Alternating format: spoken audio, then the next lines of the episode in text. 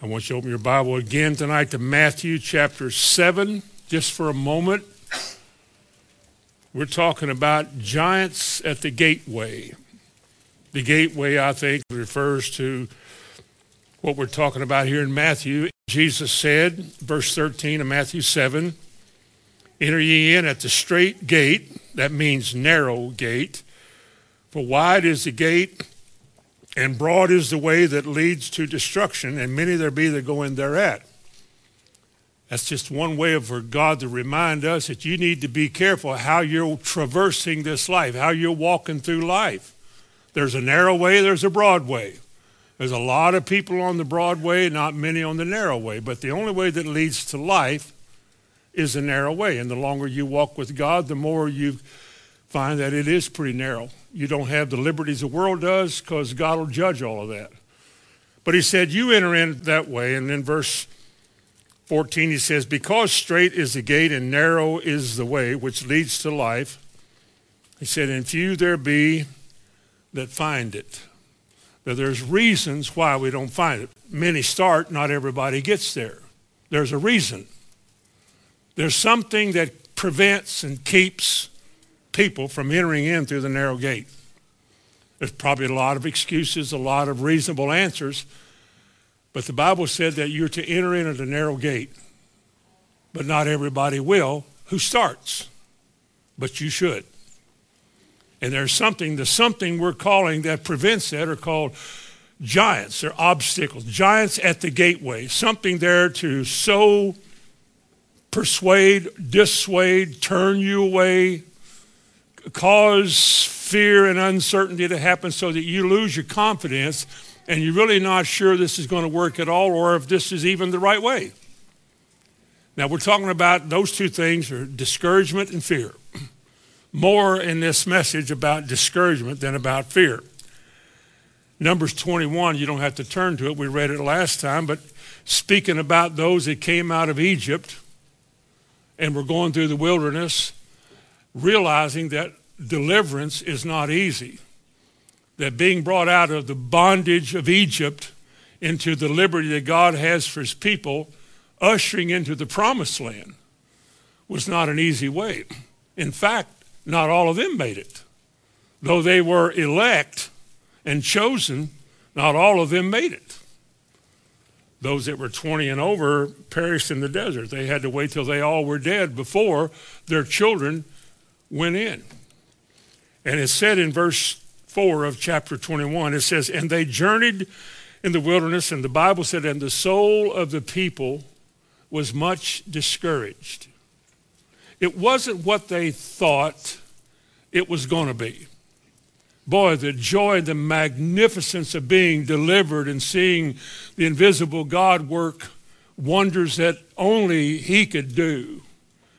And the chatter amongst them about, wow, look at the, and, and the marvel of it all from the devastation of a country to the deliverance of them, the fire by day, the clouds by night. And yet, what came out of them when God got them out of bondage and began to deal with them, they realized they were full of opposition and rebellion. God called them rebels. All of that has been, it's embedded in all of us. And God has to bring you a place where He can deal with you to get that stuff out of you, because if He doesn't, He'll have to judge it. And it said, And they journeyed, and the soul of all the people was much discouraged because of the way. And they still are today. And the people spoke against God and they spoke against Moses. And they murmured and they complained. They wanted to go back to Egypt. This was too hard. God's way was too confining. We don't have the leeks and the garlics and the melons of Egypt, and we in this old desert, and there's no water in this. We're tired of this manna from heaven. It's just not exciting. I mean, every day for 40 years, the same old, same old desert. They wanted something else. And they complained and they murmured, and God many times had to judge his people and uh, put the fear of God in everybody else. I think I said Sunday, God will tolerate it's long suffering towards a lot of evil in this world, but there comes a point that he can tolerate it no more, and he sends judgment on various parts of the world, countries, people, because he can't let things get completely out of hand. Sometimes we think they are, but he's in control.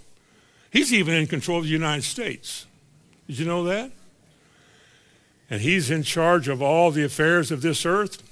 In fact, to go back again something Sunday, everything that God has ever said is under the command and the control of his word. And what he said in the beginning, the way it's going to be, is the way it's going to be. Of all the things that goes on between the beginning and the end, from the Alpha to the Omega, and all the countries and nations and billions of people, when it comes to the end, the scripture will have been fulfilled. Amen. Now, as you see, that's our hope. I don't want to preach that again. But the fact that we can count on what God said to be the way it's going to be. And I want to be a part of that, so I want to line up with him. These Hebrews, they murmured and complained, and they just this and said that. Jesus said in Luke 13, he said, You've got to strive to enter into the narrow gate. It takes effort because so much is against you from being what God wants you to be. So many things confront you. And no matter how much you're taught to fight the devil and, and engage in warfare and wrestle against principalities and overcome and so forth, you will never discourage the devil from trying it again. He never gives up. He never quits. He constantly comes against you, and he will until Jesus throws him into that pit. He just never gives up. But we give up. We give up easily because we're always looking back for some other way we used to know. We wish it was that way again. And we can get discouraged by so many things. Your health, a report on the news, a phone call, an article you read, a conversation you had. Some of those things the devil will use negative stuff, put it on your mind. Next thing you know, you're thinking about it and you're starting to have a bad day. And you get angry. You blow your stack real easy. You become temperamental. A lot of that's because you're discouraged. You don't know how things are going to work, and you're just shoving and pushing, and, and you're angry and everything else. But remember what Paul said in Galatians chapter 6 and verse 9? He said, Let us not be weary in well doing, keeping your hands on the plow. The little things in your life you're making adjustments to, whether God wants you to. Even though your progress seems small, you're doing something right. Let's don't be weary in doing right. Don't be weary in well doing. You haven't seen a miracle. You haven't been able to prophesy or whatever, all the things you, well, where's all of that? Well, you're part of it. Well, I've never done that. Well, don't get discouraged. Pray about it. Remember Sunday I said if you want a word from God, ask him for it. Maybe you should ask him about the gifts of the Spirit. Lord, how would you like to use me? Why, it might be amazing. What would happen? You might jump up Sunday morning, we have big time. But you can't get discouraged because you want to see more. I want to see more. I want to see more. Put yourself where you ought to be. You pray about things where you are and let God lead you that way. And don't get discouraged. Remember, God is still with you. God is still for you. He goes before you and he covers your back. He's got you from daylight to dark and no man shall pluck you out of his hand. You're going to win. In the meantime, it doesn't look like it. It doesn't feel like it. It doesn't sound like it. But you have to hang in there. Last week we said that discourage means to deprive of courage or hope or confidence.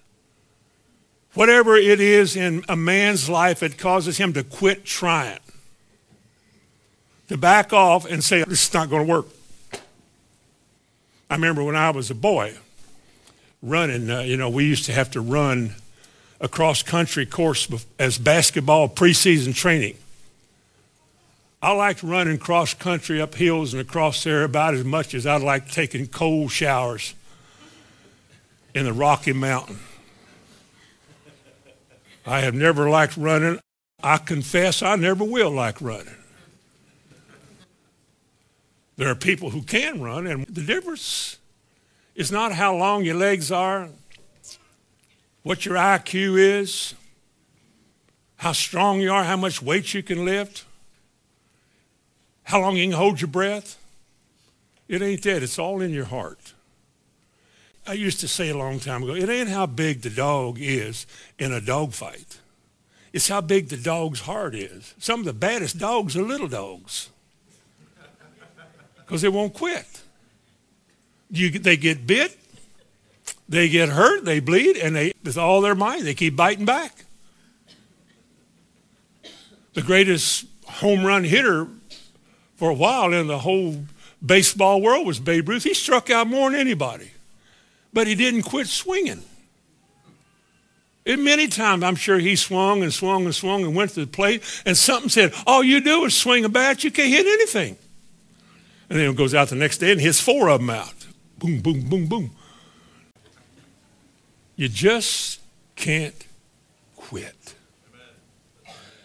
And the devil, I think, is a master deceiver and prompter of discouraging attitudes and ideas. Well, it won't work for you. Well, this didn't go. You're going to lose everything. This is no, blah, blah, blah. He keeps talking like that. Whereas the word courage, definition I gave you of courage is, is an attitude of facing and dealing with anything recognized as dangerous, difficult, or painful instead of withdrawing from it.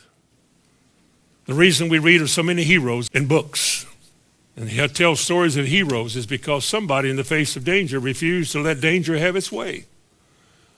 And they went beyond what everybody else would call normal, that is to draw back. And they, they wanted bad enough, they just kept going.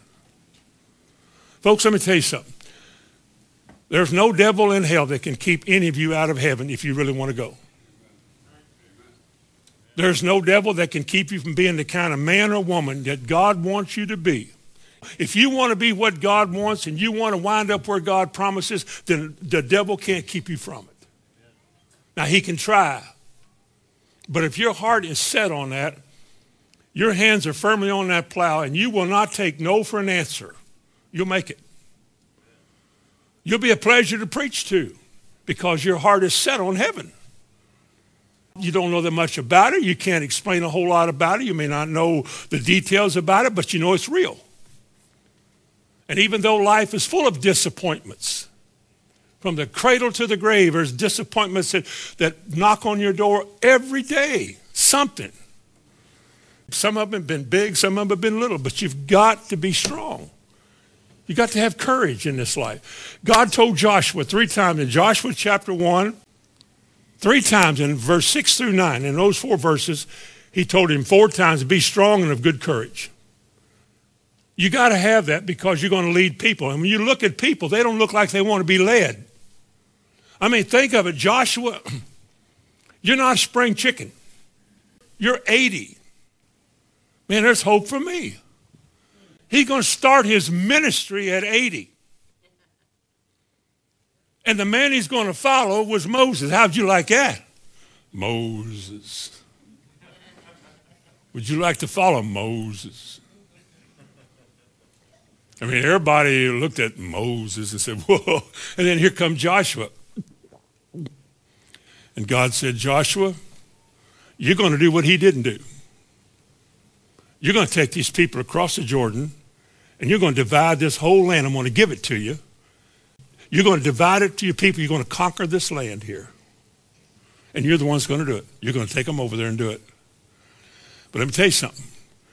You're going to have a lot of opposition from those people you're going to feel a whole lot of time like you're totally inadequate and woefully unprepared for this. That it's not working and never will work, and you're only kidding yourself to think it will. Those are real thoughts, and they're going to come to you, Joshua. There's going to be times you're going to walk around, you're going to give some instruction to your men about Jericho. And you're going to see the looks on their faces like, what? What's he talking about? Man, is he feeling all right? And they're going to think you're crazy. They're going to think you're over the hill. They're going to think you're a lot of things about you. But Joshua, be strong. Be of good courage. In the face of all this opposition, you just do what God said and put God above people and see what he's promised and not what they're thinking. You'll make it. You'll never get up and quit. You'll never complain to your buddies and say, it's too hard and I can't, they don't like me. You won't do that. You'll make it. But you've got to be strong and of good courage. Now, let me give you a couple of things that evidence discouragement. One of the things that I found in my life that evidences discourages is a lack of enthusiasm. When a man is encouraged, a woman is encouraged, when people are encouraged, they have confidence in what they're encouraged in. They can do it, they can make it, it'll come to pass, I can do that. And whenever somebody or something comes up and begins to challenge that and they no longer have that, one of the ways you know is that they lose their enthusiasm. They've lost their joy or their zeal or their fervor. The whole reason for walking with Jesus kind of gives way to, man. And you know things have changed. That's not good. But the reason is, is the devil has brought that package to your doorstep and you said, yeah, that's right. Yeah, that's right. You start agreeing with devil. Oh, yeah, that's right. It probably won't work. Well, that's right. I never said, yeah, that's right. Or a lack of interest. When people get discouraged, they, they're not as interested in what they were before they got dis- discouraged. They may show up for church, but they don't show up to listen. They didn't show up to contribute with their attention, which inspires anointing. They didn't do that. They don't know what to do. The Bible says they become dull of hearing. They hear what you said, but they didn't hear what you said. They heard the sound of words, but they're no longer holding fast to those, those words because something else is challenging the word and there's this discouragement. How about a lack of response to the, to the word? You get discouraged. You lose your enthusiasm, you lose your interest, you lose your response. There was a time you would have nodded, at least nodded in agreement. I'm not trying to get you to do that. Don't everybody start doing this. But it's just like, I don't know, I guess I'm getting used to all of this. What happened to the smile you used to have on your face? I, and I know you do. I'm just preaching right now, all right? What happened to the joy that you used to carry with you? People saw you, they talked about you, you're always joyful. What happened? What happened to the fervor you used to have and people say, boy, he's, he's on fire for Jesus? What happened to that? What came along and subdued that? I'm talking about something that is more common than the clothes you're wearing. I'm talking about discouragement that comes on God's people. They don't quit God. They just don't have what they should have to enjoy God. They just start wondering about all of this stuff. How could that be? And this also come down to a lack of commitment. What kind of a church service would we have if the people who came were not enthusiastic, were not interested, did not respond, and had no commitment? What would you get? Let's say the preacher had a good day. Let's say he had a good day. Man, he had a good day. The Lord showed him some things, had some inspiration, something that I couldn't explain to others, but I mean, some deep inspiration where you thought, yes, amen. Oh, yeah. let's say that happened. Let's just make this up. That something happened and you've got a fresh word from God. Something that may be old 30 years ago, but it's fresh. So you want to bring that fresh piece of bread to your church. And you come and there's a lack of enthusiasm, there's a lack of interest, there's a lack of response, and there's no commitment. Now, what, what, what do you do? You're up here going, Hallelujah! Praise God! And the people are saying with their faces, For what? What we're going to praise Him for? How much longer are you going to preach? What if I told you, now we'll make it personal. What if I told you there have been times I was about that close, being 20 minutes into the sermon saying, folks, folks, close your Bibles. This is not a good night. Everybody stand to your feet. Let's go home. Is that all we're going to do tonight? That's it. We're done. Would, would that have bothered you? Maybe, maybe not. Kids would have been glad. They would have liked that. Do you suppose the preacher ever has to battle discouragement? I don't mean despondency. I ain't ever gonna come back out here no more, man. It's not that. And then the devil says, "You know what the problem is?" He starts telling you stuff that's not true, but it sounds true. See, the devil doesn't have to use truth to tempt you. He can use lies because he's the father of lies, and he begins talking lies to you, but he makes it sound like a truth. You know, it's just like Joshua. Now, Joshua, do you really think you can follow Moses? Do you really think that they're going to accept you? Do you really think these people are going to follow you? What have you ever done? What kind of stick you got to put out over the water? Let's see what you got. Well, he did at Jordan River. That worked. Joshua, you're too old. You're 80 years old, man. Why don't you give it up? And on and on and on. Do you suppose the devil could do that? He could do it with you and your children. You know, he could do it with you and your marriage. It doesn't, it doesn't matter who or what. All he has to do is make you out to be so much less than what you should be. The reason you're broke is because. And the reason your husband is because. And the reason is because. And all he wants you to do is attach your mind to that, wrap your mind around something negative like that, start thinking about it, make it personal, and the next thing you know, you're the problem. And the devil's laughing his head off. Boy, that was easy.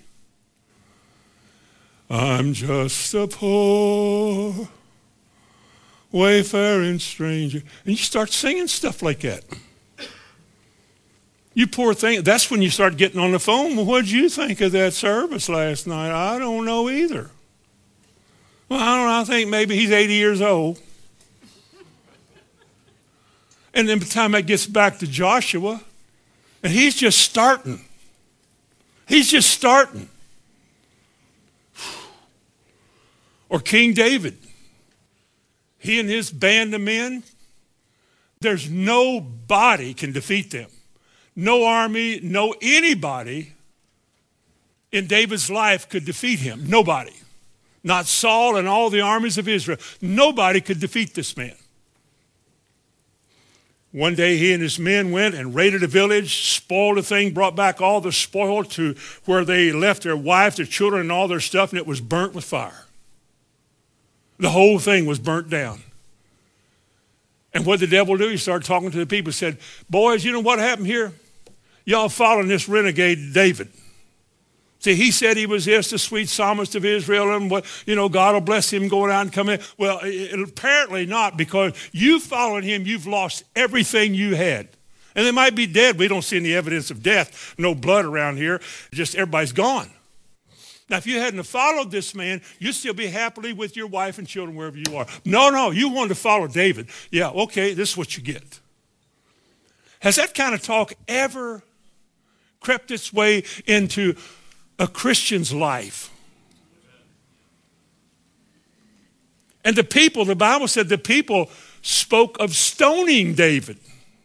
Well, they had a bronze statue of him in their car on the dash one day, and the next day they want to stone him. Got his picture hanging on the wall, Big Dave, you know. And now, now they want to stone him. Because people forget. They lose heart easy. Do you all lose heart easy? You can, you're capable. You can just faint. And when you faint, even the Lord says you won't reap. You're disqualifying yourself. The giants win.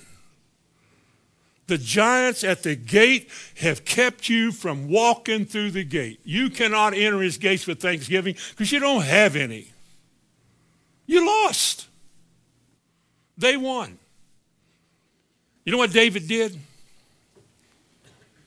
It's in stories in 1 Samuel 30. You know what David did? He encouraged himself in the Lord. He strengthened himself in the Lord. He strengthened himself in the Lord. He began to remind himself not only who he was, but who called him to do this. And the evidence of that call was quite plain in his life, and everybody else knew it. God is with David. So he hadn't missed it. He said, I haven't missed it. I know who I am. he began to strengthen himself in the Lord. He remembered all those times he spent with God, and God inspired him, and all the Psalms he wrote about God with you, God for you. A righteous man may fall. He may fall seven times, not once. A righteous man may fall seven times. But God will lift him back up. Nobody in this room is incapable of falling. But you don't have to stay falling because you get back up. When you get up, you're getting back in the game. When you stay down, well, it ain't going to work for me. Look what I did. I failed and I, I, I've dropped the ball and I guess I'm done. Who said you were done? Who said it's over? Nobody did. The devil said it's over. You get back up, you dust yourself off. I still remember, I told you this the other day, years ago during the days of the grapevine with all the charismatic policemen we had then, the people who pulled each other over and gave them tickets and arrested them and, and assigned them to bad places. Somebody messed up, bought a pair of glasses, went to a doctor or something, and the word spread like, like some toxic wildfire. Next thing you know, boy, the gossip. But I'll tell you one thing. They, one of them said something to me like that. I forget where. I just remember the moment. And I said, let me ask you what's worse. And I wasn't on anybody's side. I had no dog in the fight. I just said, let me ask you a question. What's the worst? Gossip or going to a doctor? Which is worse? I mean, which one of these would God just the most? Well, he specifically talks about gossip, doesn't he? Many times. He speaks once about maybe what you'd call the arm of the flesh, but look how many times he talks about your tongue and the way we break up friendships and break up churches. What God brings together, he hates the dividing of it. Anything, whether it's a marriage or a church. And devil uses people all the time to divide and distract. I think the answer was, why don't you leave all these people alone? They're going through enough without your commentary. Just leave them alone. Let God fix everything. Let him restore people. Accept them back. God accepted you.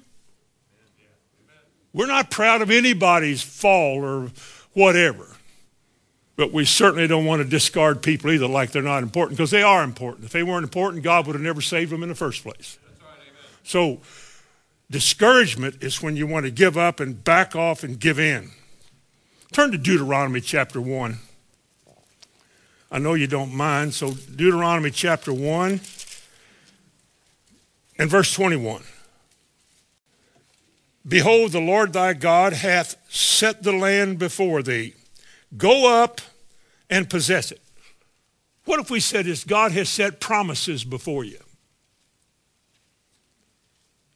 God has set a life before you outlined many ways in the Bible. This is a life you get to give, including abundance.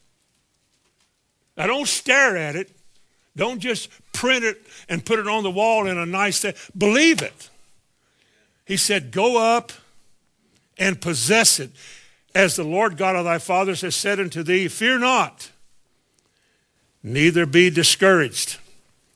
Verse 26 Notwithstanding, you would not go up, but rebelled against the commandment of the Lord your God, and you murmured in your tents, and you said, Because the Lord God hated us, he has brought us forth out of the land of Egypt to deliver us into the hand of the Amorites to destroy us. How shall we go up? Our brethren have discouraged our hearts. And you know well the story. The 12 spies came back, and 10 of them had a negative report. They agreed with God. They said, yes, the land is as God said it. It's full of milk and honey and the pomegranates and the grapes and all the abundance and the fertile valleys and the fields and the fruitful plains and all of that. And then they said to the people, we can't deal with that land. There are giants over there. And immediately the picture that the devil put in people's minds was they saw themselves as grasshoppers. And the giants, you know, they walk on grasshoppers, and they saw themselves in their own might and in their own strength, and they got discouraged. Just like us. We look at life from the standpoint of what I, by myself, and my capabilities is able to cope with and deal with. I can't handle that. So they get discouraged. This is over my head. And they fail to see that God seated you with him in heavenly places. Giants look like grasshoppers from where we are. You're not to be afraid of them. God himself said, Fear not. Told Jeremiah, Don't look at their faces and be afraid. I'm going to make your head like flint so you won't quit. I like to be hard headed at times. But he said here, these people brought back an evil report. It won't work. Let me tell you something about these evil reports. Sometimes your discouragement is due to who you're hanging around, what you're listening to, what you're reading, and what you're thinking about. One of the devil's ways is to give you something to think about. I have noticed, for example, that I guess Fox News is the most conservative of the news channels. That's what I've been told. And I have on my radio channel 114. That's Fox News. But I have to turn it off. I have to turn it off all the time for two reasons. One, it's so negative. I mean, everybody's a crook, a liar, or is, is a deceiver. And they can never explain what they mean because if there's four people on the show, they all talk at the same time and try to out yell each other. I just turned it off. I said, that's not news. That's just a bunch of chatter. Well, you can listen to conservative talk shows and you get all of these things to think about that are negative. You do. You think about this one's negative and that's negative and this isn't going to work and he said this and she said that and I'll tell you. Next thing you know, you got a hateful attitude. It's hard for you to pray for the government because somebody told you that it's so bad and so corrupt, it isn't fit to be prayed for. Now, that's not what God said. But you've listened to somebody who has discouraged you, talked you out of doing your role as a Christian with regard to the local or the national government of praying for them. And you quit doing that because you listen to people telling you how corrupt it is. It has never been a time it wasn't corrupt. God didn't say if it's corrupt, don't pray for it. We would never pray. But you pray. I pray for our president that God would make him wise in his affairs. Well, it look like that's working. Speak for yourself. He's my president. He's our president. You agree with him? It ain't nothing to do with what I'm talking about. He's the president. He's the leader of the people. The Bible says when your government is righteous, the people are blessed. I want to be blessed. I want our country to be blessed. I'd much rather pray for the man and not listen to criticism than to listen to criticism and then criticize the man and not pray for him because he doesn't deserve it. I'm making up my own rules now. That ain't what God said. Somebody's discouraged me. He said, I'll tell you one thing about it keep it to yourself. We're not supposed to be like that. We don't speak evil of the ruler of our people. Well, they had an Easter egg hunt on the White House. Let them have one. Does that keep you from praying? It shouldn't. Or you can read stuff that you like to read, and next thing you know, you're, you're suspicious these girls that read these romantic novels or watch these things on TV about the storms of life or the spinning day or the dark of the edge of eternity, whatever they watch. And the next thing you know, they're suspicious of all men. Well, they're all alike. They're just a bunch of whoremongers. They just run from one to the next one. And if a man ever watches that, bless his heart, he begins to think, well, all them women are alike. Who said that? God didn't inspire that, did he? Then why would I give it my attention? Why would I lend my redeemed mind to think about that stuff? Or read that kind of novel with all of that junk in it? What is it about us that likes stuff like that where we want to engage in it. Whew, something's wrong. Has the devil kind of subtly come in and made you think something? And the more you read that, the more you start thinking. Women start looking outside of marriage. I wonder what he's like. I wonder what she's like. Do you suppose that has any effect on problems like that? It sure does because the devil's been able to just put something in your mind that has discouraged you. I don't mean just throwing up your hands and quitting, blah, blah, blah, blah, blah, blah. But there's all kinds of things that discourage people. And, and one of those things that does discourage people is, that, is when people start talking about it, you, listen to it, and things happen like that. Turn to 1 Peter 5. Go to the other end of your Bible, 1 Peter chapter 5. You should find that in the dark of the night because the pages are so worn back there. 1 Peter chapter 5 and verse 7, 8 and 9. Well, let me skip verse 7. We'll get that as we close today, uh, tonight. Verse 8 Be sober, be vigilant, because your adversary, the devil, as a roaring lion, walketh about seeking whom he may devour. You or your children. Doesn't matter to him. A body to inhabit is a body to inhabit, whether it's your child or whether it's you. He just looks for a place of habitation. If you can give place to the devil or teach your children how to play Halloween, they give place to the devil and in he comes. And then you wonder the rest of their life what happened to them. Oh, Christians are so ignorant. You ever read the local scandal sheet uh, excuse me, the local paper, especially during Halloween time, who, all the Halloween festivities. The churches are having this, and then they have a panel of discussion why Halloween is okay. I remember one of these ministers in town spoke of dressing up in a skull and crossbones. He said, Well, you know, that's not so bad.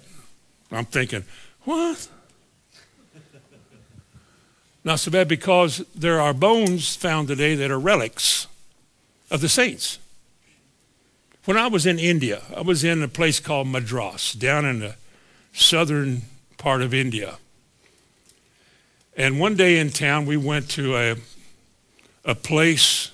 You walk down some steps, and there in real thick glass with a light glowing around this thing was the last joint of a little finger bone.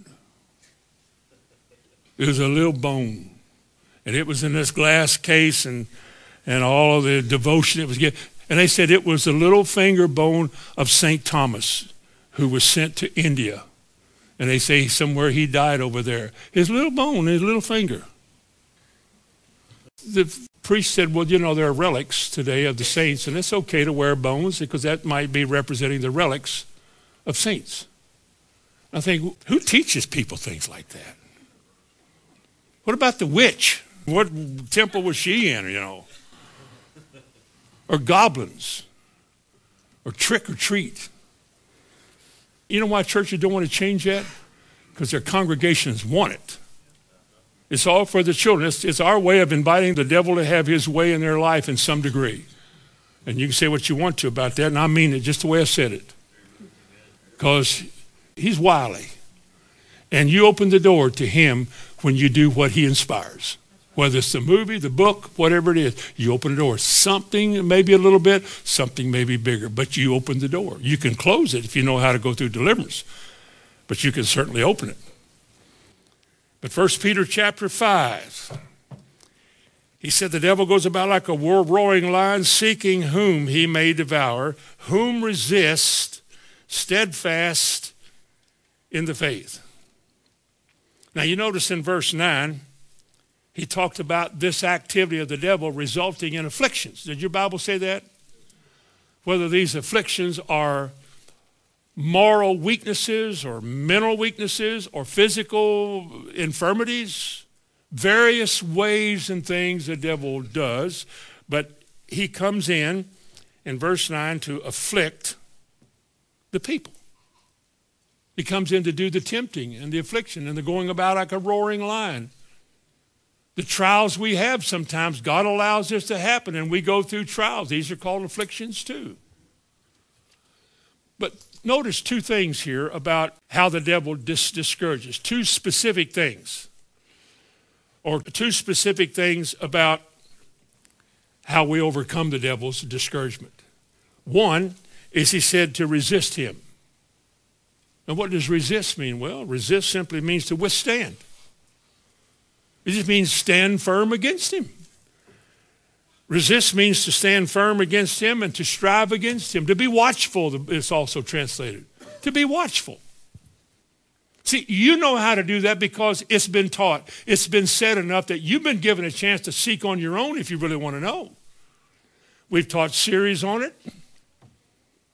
Somebody has to survey the situation, see the need of this people is to teach on this, and then teach on it. And after a while, you hope they get it. And you get a chance to examine yourself in light of the scripture that you've been taught. Make sure you believe what you heard.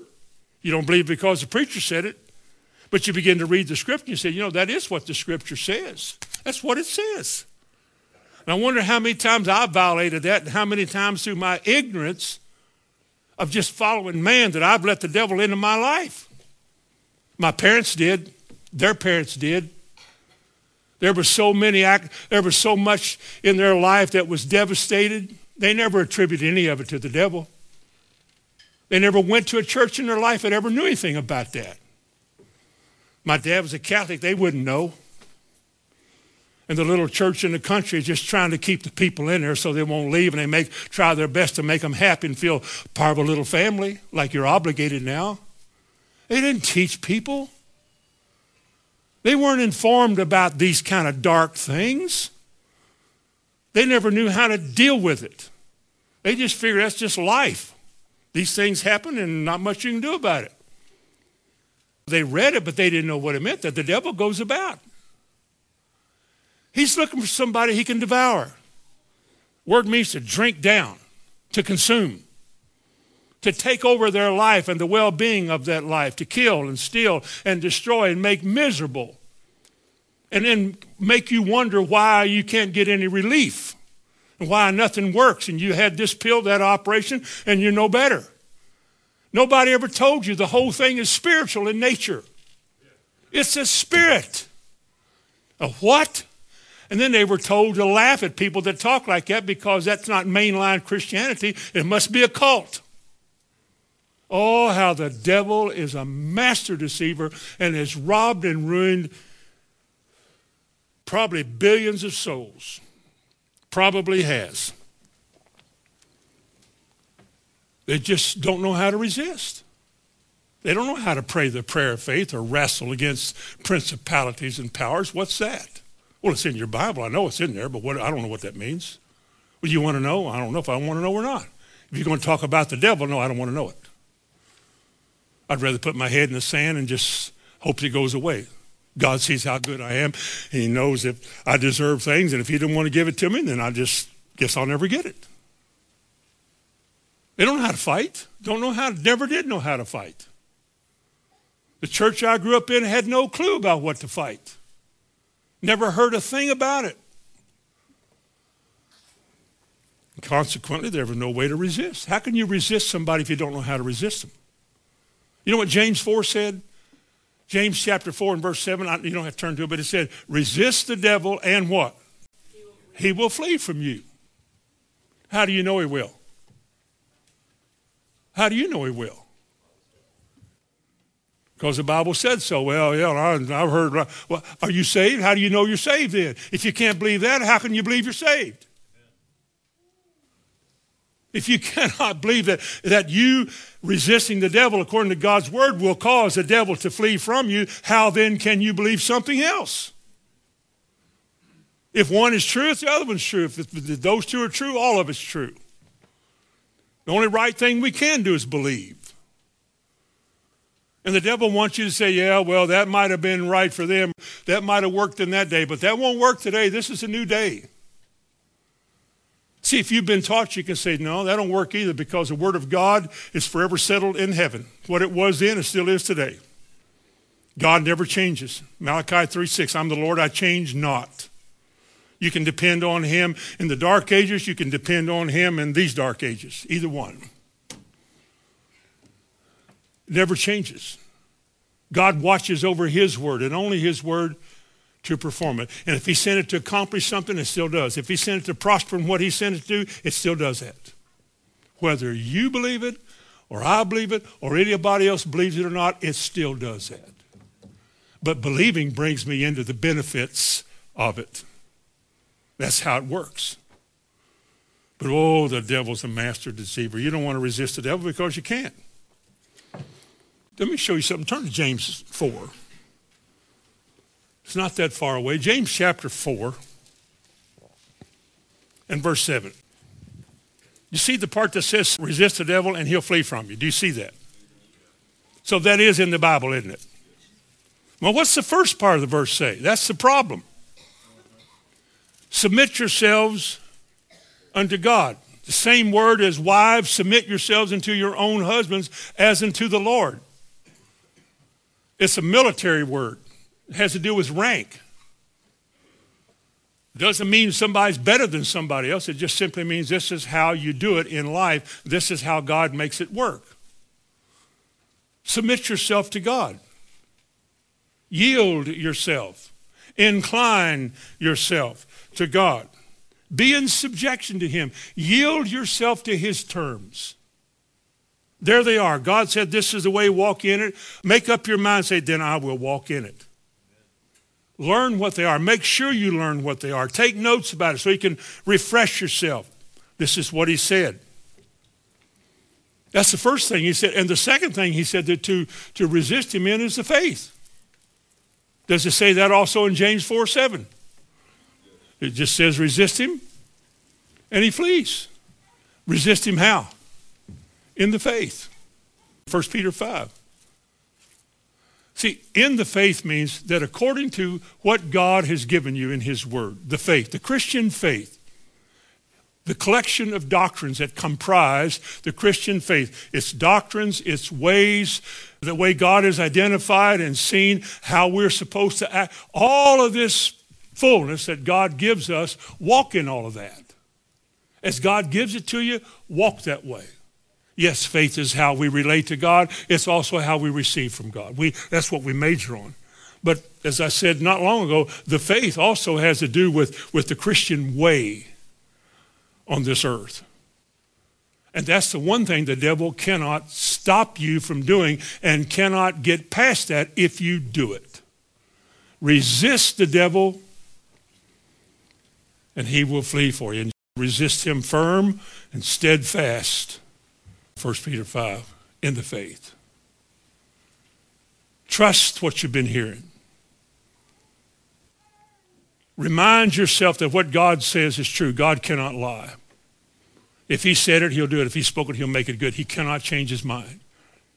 Convince yourself of that. Tell yourself that. Talk to yourself. Meditate, the Bible says.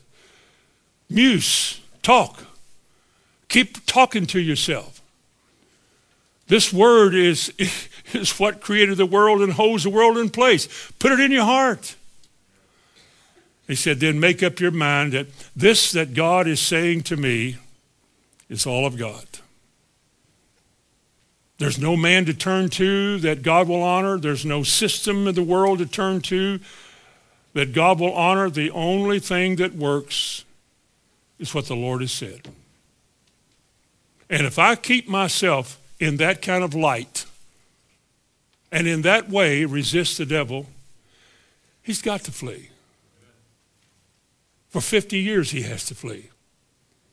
For the, all the days of your life, he has to flee. Wouldn't you like to live a life, even though you're attacked and, and shot at and uh, fiery darts are pretty common in your life? Wouldn't you like to live your whole life successfully overcoming? Man, being able to testify to whoever how good the Lord has been in your life, how he's delivered you from everything. And to live in such a way that people in 1 Peter 3 ask you a reason of the hope that is within you. What is it about you? Why does it work for you? Because I have found the spout that the glory comes out, and I've kept myself under that. You do this steadfastly, you get fixed. You take a stand, that's all. I guess maybe the only difference between some Christians and other Christians is some Christians just take a stand. They refuse to give up. No is not an answer. They won't let go of the plow. They're counting on all the things that God said it has to be. And they hold on to it. The devil can't stop you when you do that. He can fight you, he can wound you, he can hurt. You're going to be tested and tried your whole life to, so that this is how you know that you believe what you're hearing. But you fight. And your friends, as I said earlier, who want to come around and, and talk about what doesn't work or tell you about the latest symptoms they've had. I don't want to hear about your symptoms. Man, I was up in the middle of the night and blood was there. I don't want to hear about that. I really don't. I don't want to hear about any of that, any of that kind of stuff. Well, I, you know, I saw on Facebook they were talking about Facebook. Facebook. What kind of a book is Facebook? Maybe you look at faces on Facebook. Look at that one. Oh, I look like that. What do you do with Facebook? You chat. Hi. I had breakfast this morning. What'd you have? You say, that's not exactly like it, and you're being rude about that. Okay, I take it all back. but the devil can use somebody else's negative view of things to, to tempt you and to, dis, and to discourage you. A leader in the church died a few years ago, and people wanted to give up the faith because if it didn't work for him, or some deeply saintly woman, if she died in agony and if it didn't work for her, what, what am I going to do? Well, I'm not basing my faith on him or her. What does the Bible say? That's what they taught. I, as I've read it, I wasn't taught wrong. I have a way of seeing things that may not be confirmed by some things that I've taught, but it doesn't make me right, doesn't make me wrong. It's just that I know what I believe and I know how I've been taught. Praise the Lord. Now, in closing tonight about this thing about discouragement, which I, I want all of you to overcome and, and be rid of this discouragement, this forlornness. And I'm not saying you're forlorn because you worshiped the Lord well tonight. And I know you're listening now, so I'm not accusing you of that. I'm just saying I want to see the whole church come to the place where you're doing well all the time. And you don't fret yourself about money and about tomorrow's security, my job, and what am I going to do, and I need to. Your life isn't about the things you possess or about money in the bank. Even Jesus said, Sufficient for today is the evil thereof. I'm going to leave you with two things tonight that you already know about. Two things, two verses of Scripture. I hope you can hide these two verses in your heart and take advantage of their promise.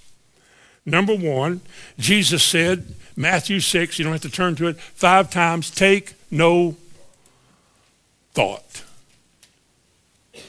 It means worry, anxious. People have anxiety attacks, I think, because, well, that's obviously the devil, but there are no solutions. Women get all out of sort. I taught Sunday school class at a Baptist church one time in Lexington. Is not a reflection on the Baptist, just where I happened to be that morning. I had a Bible study down there on Wednesday nights, and one of the men in that Bible study asked me if I'd teach his Sunday school class. The five, big, I didn't know it was a, one of them, took a whole corner. And I went in there, and here's some college teachers. I've heard that kind of a church would attract that kind of person. And here I am. Uh, who in the world is this? And they gave me this little build up. This guy's he's gonna he's um, um, yeah, yeah, yeah, yeah. And so, you know, and so I came in and I talked about faith, about trusting God with all of your heart. And I was almost done, and here's a lady, much smarter than I am. I mean, she had IQs hanging off of in her braided in her hair. And she said, So I guess you think we're not supposed to worry about anything if you don't have a job or any money, and I haven't been employed. I'm thinking, oh, well, uh, I remember saying something, something like, I didn't record this, so I don't know, but it's something like, ma'am, what you do and where you are in your life is based on what you believe. I'm telling you what I believe, and I know what works for me. Now, whether it works for you or not, it will, but I, that's between you and the Lord and how much you want to do. But I know what works for me. And I told her I didn't. I don't have a job like an income where I can plan on my tomorrows financially. I don't have such a thing. I have Bible studies. You have to trust God for something to get home on. And if God blesses you and a lot of people come and a lot of money comes in, then it's not my fault. Look how much money. It is not my fault. I didn't take anybody's money. They gave it to me. And she was telling me that, and I, I think I got through that pretty good. And uh, a couple of these professors in the college area came up and said, "Thank you, young man. It was uh, very interesting." You know, I did my best. But you know what? There are so many people who really don't listen to me, who really don't know the Lord. They have a concept about God. And he understands all their foolishness. And he doesn't judge that. After all, we're only human beings. And then there's the Word of God, which comes in and says, This is a way, walk ye in it. And even that discourages people. You know why? Because they've already convinced themselves that they can't do that. That's too hard. Some heady somebody said that was for another age or another dispensation and you can't make application, for example, of the promises that were made to Israel, you can't claim those for yourself in the New Testament. Because God wasn't speaking to you, He was speaking to the Hebrews. And then you have to say, well, no, wait a minute. The Bible says all the promises are yes, and in Jesus Christ, amen. And the only thing they could refer to as all the promises at the time was the Old Testament because there was no New Testament book. So he was talking about all the promises are yes and amen to us as well as them. They just get so discouraged. I think the reason people get angry and frustrated spiritually is because they're discouraged. They don't want to try. They don't even want to make it work. They just want to walk out and get rid of it. Walk away from it. That's the first thing you do is take no thought about that feeling in your body, that problem in your home, money, take no thought. Didn't Jesus say that? Take no thought for your life, for your food, for your clothing, for tomorrow. We violated wholesale, but he said, take no thought. You got to tell yourself, I refuse to worry. I refuse to cave into this. I'm not going to do it because God said I didn't have to. Second thing, you got to do, and this will work, it'll work all the time, is cast all your care over on the Lord. We read a while ago. Cast all your care, 1 Peter 5 7, casting all your care upon him, for he careth for you. Paul wrote himself, Be careful for nothing. Didn't he? You're not allowed to worry. You're not the people that worry. The solution to things in your life are the things that are recorded in the Bible. The moment you believe that, the power to solve your problem comes in your life. As long as it's just book and words, it doesn't work. But when you begin to believe that, you make an application of that word to your problem, to your life, to your tomorrows, and God honors that. He will cause that to come to pass. Remember the psalmist said, Commit thy way unto the Lord, and he shall bring it to pass in Psalm 37. Commit thy way unto the Lord. The psalmist also said, Cast thy burden upon the Lord, and he will sustain you. What is your burden? We all carry something around. Give it to the Lord. Cast all your care upon him. I think discouragement is a sign, an indication that you're getting your eyes off of God and you're seeing yourself like a grasshopper and the land full of giants instead of the other way around. I don't deny my problems. I don't deny the situations that I deal with and fight. I don't talk about them to you, not even to my wife. I don't discuss personal or physical things with anybody. I don't. I'd rather just tell the Lord and leave it there because he knows what to do. You don't. Just leave it there and give God the glory for it and have a good testimony in my life. I want all of us to have a good testimony in our lives. That's what God wants for us. To be ready always. To be ready all the time to give an answer to whoever it is that's watching your life and wants you to tell them how it is that you're handling your affairs so well. And you in meekness and thoughtful fear, reverence, you explain to him, well, let me tell you, I just trust the Lord. God said he would, and I do. Well, I go to church. Well, I do too, but I'm not talking about going to church. I'm talking about a personal relationship with Jesus. And you begin sharing your life. Amen.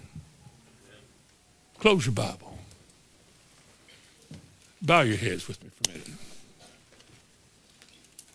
I want you to make a decision. With your heads bowed, you're not looking around, you're not distracted. It's just you behind your eyelids. That's it. I want you to make a decision that you're going to cast all your care over on the Lord. And you're going to make a conscious attempt not to worry about any of it. I'm going to give it to the Lord.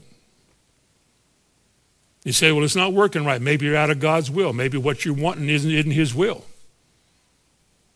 Get it right.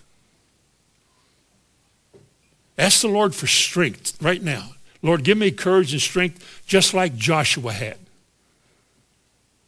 Let me walk through this life with the same kind of victory that he had, overcoming the things that he overcame and standing before you approved and hear you say, well done, thou good and faithful servant. You can do that. Your children are watching you, parents, to make sure that the example you're setting confirms what they're hearing in church. Do it right. We ask you to do this, Father, in Jesus' name. Amen. God is good.